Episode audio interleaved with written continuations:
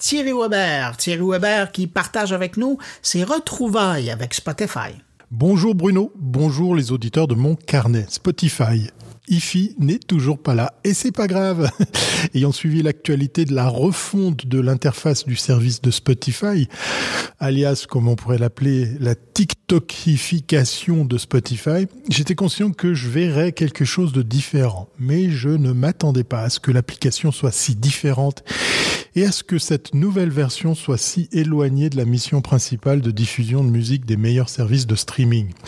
Posons le décor. Après une série d'acquisitions clés et coûteuses au cours des dernières années, Spotify s'est positionné comme étant plus qu'un simple service de streaming musical. Il s'agit désormais d'une plateforme audio avec des podcasts, des livres audio bénéficiant d'une promotion équivalente dans l'application Spotify remaniée. Et ça, ça fait plaisir, effectivement, de voir ces contenus aussi poussés, mis en avant. Il y a beaucoup de choses qui se passent là-dedans et pour les personnes qui ont une approche plus traditionnelle de la consommation de musique ainsi qu'une relation plus ancienne avec les médias sociaux, le nouveau Spotify est tout à fait déconcertant pour pas mal d'entre nous. Le genre de changement que j'aurais aimé voir dans Spotify mis à jour est une amélioration de la musique sans perte et en haute résolution par rapport à la bibliothèque compressée.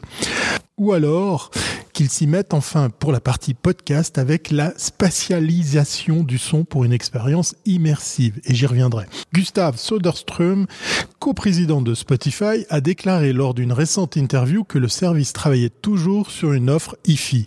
Cette nouvelle intervient deux ans après que la société ait annoncé qu'elle ajouterait de la musique de qualité CD sans perte, une mise à jour qui devait être lancée plus tard dans l'année. Fin des guillemets. Au lieu de cela, nous avons eu droit à TikTok, Spot TikTok, eh oui, Spotify et TikTok, ce qui n'est pas surprenant. Dans une interview de Söderström au podcast The Verge, Decoder, voici ce que le coprésident de la société a déclaré à propos de la supposée prochaine gamme IFI. Nous allons le faire, mais nous allons le faire d'une manière qui a du sens pour nous et pour nos auditeurs. L'industrie a changé et nous avons dû nous adapter. Fin de citation. Le nouveau Spotify, avec sa navigation à défilement vertical et ses vidéos en continu, est certainement le signe d'une adaptation, d'une suradaptation à mon avis, et cela signifie que Spotify veut vraiment s'adresser à un public très spécifique. Mais ce public ne s'intéresse pas du tout ou pas nécessairement à l'audio sans perte et ne va certainement pas payer plus cher pour cela. Vous l'aurez compris, je ne suis pas du tout dans les tranches d'âge visées par l'éditeur suédois. Oui, c'est vrai, les plans de Spotify pour son volet IFI impliqueraient une augmentation du prix par rapport à l'abonnement premium de base c'est peut-être logique lorsque la société a annoncé pour la première fois ses offres IFI, mais depuis, Apple Music et Amazon Music Unlimited ont tous deux intégré le lossless, le high res lossless et le spatial audio à leur abonnement standard, sans oublier ce que cela pourra amener à l'industrie du podcast que de bénéficier de telles résolutions sonores. Soyons réalistes, il n'y a pas de monde dans lequel un abonnement à Spotify IFI a du sens.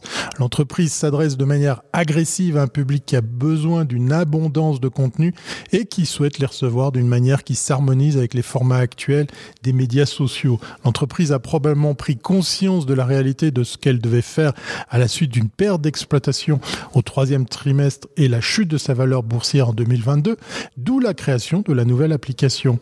Cette nouvelle version de Spotify reflète parfaitement les ambitions de l'entreprise qui veut être tout et partout à la fois dans le domaine du streaming audio. Je suis sûr qu'il y a beaucoup d'utilisateurs de Spotify qui aiment l'utiliser et qui apprécient également le flux de contenu parfois aléatoire qui leur parvient lorsqu'ils font défiler verticalement l'interface de l'application. Mais j'imagine que, comme moi, de nombreux auditeurs qui apprécient le lossless, le high-res et le spatial audio risquent d'être découragés par ces changements. Même si la société devait ajouter ces fonctionnalités à la version premium de Spotify, sans coût supplémentaire, ce qu'elle devrait faire à ce stade suite au mouvement d'Apple Music et d'Amazon, la nouvelle application surchargée et surstimulante est en quelque sorte un non-sens pour les fans de musique qui cherchent simplement à accéder à une collection de musique numérique de haute qualité. Et c'est un amoureux de la vidéo hein, qui vous parle. Dans ce cas précis, la vidéo, elle n'amène rien. Ces courtes séquences lues en boucle viennent confirmer l'intention de Spotify de ressembler à son copain chinois TikTok. Spotify pourrait toujours proposer une seconde application, hein, c'est un rêve. Peut-être on pourrait euh, l'appeler Spotify pour les vieux, avec une interface moins chargée, moins mouvante. Je sais que je préférerais cette application à la nouvelle Spot TikTok, comme vous peut-être? Faites-moi signe, dites-moi en commentaire ce que vous en pensez. Mais en réalité, cela ne me dérange pas du tout de continuer à utiliser Apple Music, un service sur lequel j'ai passé des années à utiliser, à, l'utiliser et à me construire une collection de musique numérique, ainsi qu'à créer des listes de lecture complètes. Je pense souvent à Steve Jobs avec ses débuts via iTunes, l'ancien petit nom de ce service. Sa vision à l'époque ne laissait en aucun cas présager les bouleversements qu'il y allait avoir dans l'industrie musicale et dans les façons d'écouter ses contenus audio. Bravo à toi Steve pour avoir eu le fin nez à l'époque également d'intégrer la rubrique podcast dans iTunes. Grâce à toi, je suis devenu un producteur de podcast, un podcasteur en fait des premières heures. Mais il est temps pour Apple de se réveiller face à des Spotify qui viennent méchamment chambouler la donne avec toutes ces innovations. Allez, écoutez de la bonne musique, abonnez-vous à de bons podcasts comme par exemple celui de Bruno ou les miens, tiens, et portez-vous bien. Allez, à bientôt si c'est pas avant.